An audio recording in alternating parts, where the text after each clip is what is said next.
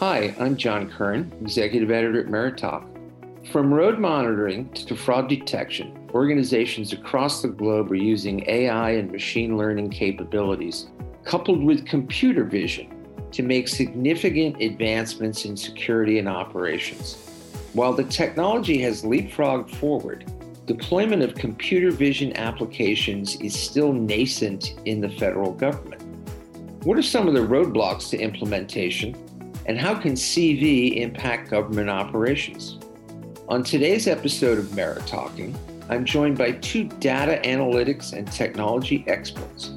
First, we have Ryan Simpson, Senior Data Scientist at NVIDIA. And second, we have Mike Broadwater, Vice President of Technology Services at Government Acquisitions, Inc., which is also known as GAI.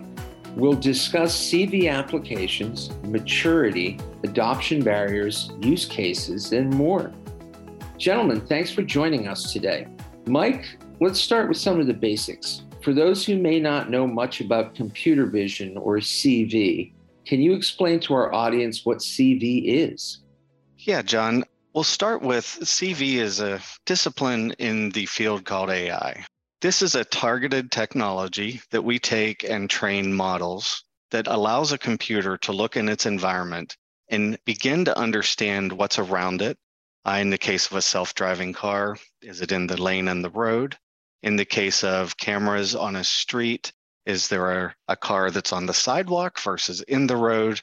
Or even if we break it down a little further, when you upload your video to social media and you tag yourself, your next video you notice knows who you are. It is taking the information generated in computer models or vision models and making that available to allow the computer to see. Great. Ryan, how are some federal agencies in the Department of Defense using computer vision today so, what are some of the successful applications that you're aware of? And what are some applications you think agencies should be considering? And can you share some specific examples on those? Sure, John. So, my background prior to joining NVIDIA was actually with the US Postal Service. And, you know, my mind actually goes back to a lot of the work they've been doing, specifically around optical character recognition and, you know, handwriting recognition for being able to sort mail pieces. Postal Service has been doing that all the way back since the late 1990s. But I did do some uh, more research going into this to try and understand, you know, what are some of the areas where there's some very interesting use cases. And I found some pretty cool examples. The US Navy is using uh, extraction of roof lines from 3D point clouds. That's kind of an interesting one you might not think of. The VA is obviously using optical character recognition to help with processing a lot of their documents. The CDC is using OCR technology to scan for nutritional fact panels. CBP, Customs Border Patrol, and the Army are using license plate recognition readers. So being able to automate decoding of a license plate as it passes through a camera. The Army is also uh, working on uh, custom camera applications, the ability to measure pulse. So someone's pulse just through video. The Forestry Service is using photogrammetry capabilities to be able to digitize the forest just by using images. And obviously, NASA is very well known for remote sensing, but even a more recent news article came out, you know, the Near Earth Asteroid Survey Mission, which is a big consumer of computer vision trying to scan the night sky. And even all the way down to, you know, the Federal Railroad Administration using different models to be able to measure the axial stress in the rails to make the railroads safer for us to ride in. So that was kind of the first part. Now going into, you know, what should they be considering? And I think that falls in a couple primary categories. I think a good one to get started with generally is going after some of those solved problems. You know, license plate recognition, people counting, vehicle counting, areas where there might be COTS products, especially if this is an agency's first foray into computer vision. Generally, the AI is the easy part, it's integrating it into your systems. But if you do have more specific use cases that might not fit into the normal realm, if it's your first time getting into the CV journey, you know, maybe look at a non mission critical system or a high risk program that might draw negative media attention. We see things with facial recognition sometimes can cause issues with federal agencies and or areas that maybe you already have access to a lot of data or labeled data gives the AI a head start from somewhere to train. And then I guess the last area would be, you know, do you already have legacy systems that are currently generating, you know, quality outputs but need to be modernized? Those are generally very good candidates for kind of going down a modern AI approach because you've already bootstrapped the data labeling process by being able to use the outputs of those legacy systems. Ryan, fascinating stuff. I had no idea the use cases are so numerous. Let's move into the infrastructure and data presentation piece of the puzzle a little bit.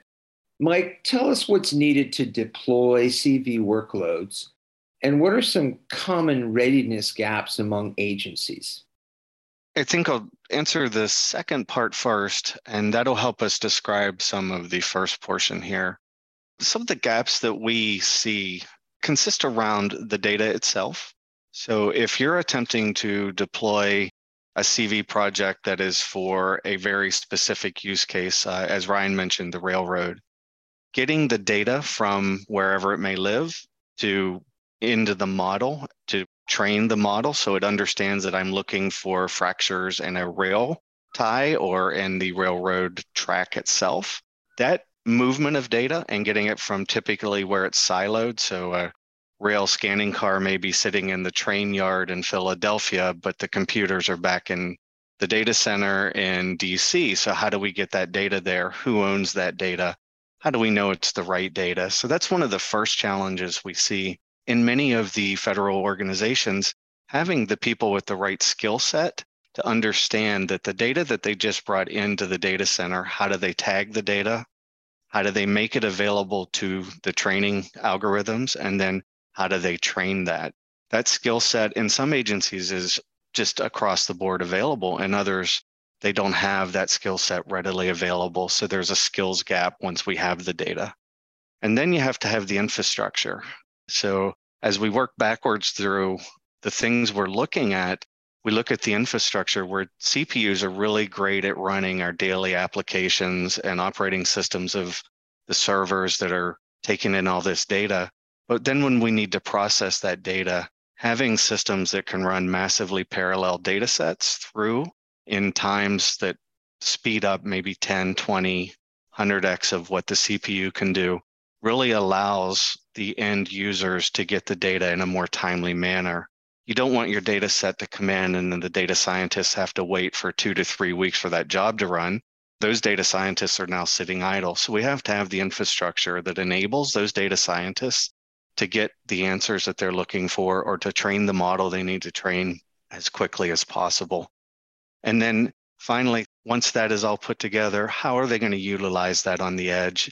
And it's great to set up an AI program, but if we're not going to do something with the end result, if we're not going to have it where it's being deployed out, say, on that train inspection car that rail inspection car, what were we doing all this for? So now we have an ecosystem we have to build where we maintain the models and where we go out and have those get updated at the edge points.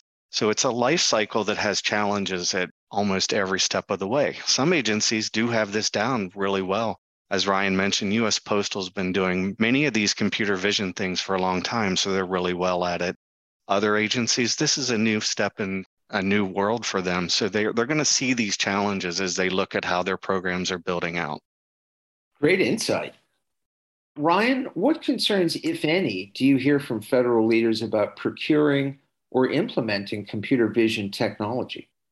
Yeah, John, I think that kind of boils down to it depends. If an agency is kind of new in the computer vision realm, they might not even know where to start from setting like very basic system requirements. Is it just images per second? How do we evaluate accuracy? You know, there could be lots of different implications to the outputs of these models. For the Postal Service, it might be, you know, misspelling somebody's name versus sending a mail piece from Boston to California by accident. Or if it's a mission critical system, you know, false positives, false negatives, those things all come into play. And really understanding how to build out those requirements can be a challenge. Agencies are a little bit more involved with computer vision and maybe have been doing things like US Postal Service for a long period of time. You know, I think there's been a recent shift with AI and deep learning has really kind of made a fundamental change in how these technologies are advancing and how quickly they're advancing trying to understand when and how to get into certain technologies and being able to keep up with the deployment kind of scheme of how the public sector is kind of going. One year development cycle for iterations just really doesn't kind of work in the kind of modern realm. And then, you know, kind of understanding if it's COTS off the shelf or is it something that we need to build ourselves?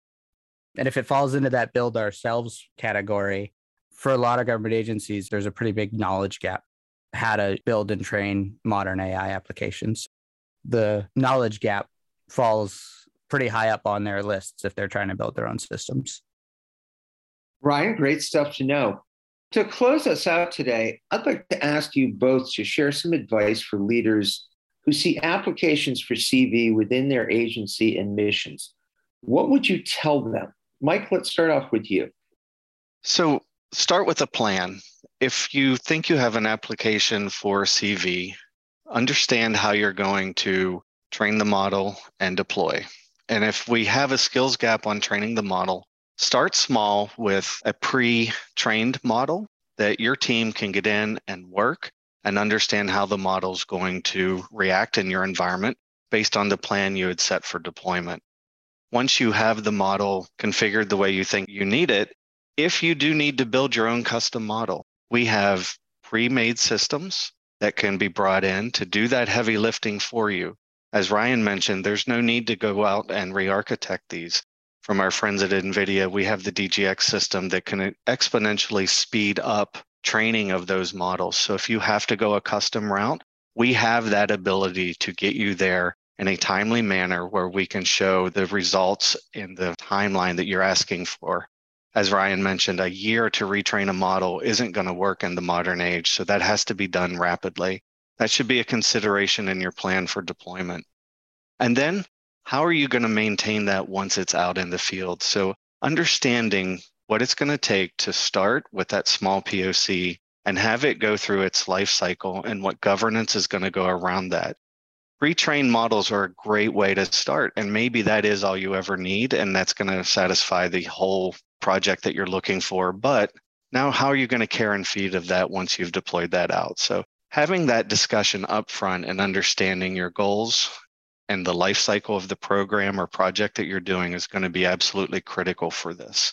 And in each step of the way, we have technologies that are there that will help you get this started faster and deliver your return on investment quicker to get you to the end result you're looking for to help drive your mission or business. Mike, thanks for that. Ryan, what are you thinking? I like to say it's going to be both harder and easier than you think. In many cases, you know, the AI is the easy part. It's being able to integrate it into your systems that can be a significant challenge working through those the first time can be some of the biggest barriers. However, once you've gotten the initial deployment through, updating the model can be drastically simplified. You know, a lot of the federal government, you know, there's lots of internal policies or guidelines that need to be followed and kind of navigating that for the first time. It can often be very helpful to have like an executive champion that is at a significant level that can help kind of streamline some of those approval processes that might be needed you know, one that kind of gets overlooked sometimes is understanding your organization's privacy and ethical concerns from the very beginning. You know, I, I hate to see, and I have seen it, where an agency might be working on a proof of concept or an R&D project for six months or a year, only for it to be shut down because the privacy office finds out that you know they might be working with faces or people and that goes against their agency's philosophy thinking about those from the very beginning can help your project from kind of getting derailed or getting frustrated. If you are going to be building your solution and you're not buying something, don't do it alone. You know, make sure that it hasn't already been done before and potentially it hasn't already been done before in your own agency. And reach out, maybe attend some conferences and get to know some people working in the field because a lot of the problems that you might be facing might have already been either solved at other agencies or out in the private sector you know, make sure to reach out and see if there's already solutions that might be waiting for you. Mike and Ryan, thank you both for sharing your thoughts. That's all we have for today, but stay tuned for comprehensive new research on computer vision in the federal government that will launch on Meritalk later this year. You can pre register to receive a copy at www.meritalk.com. Have a great day.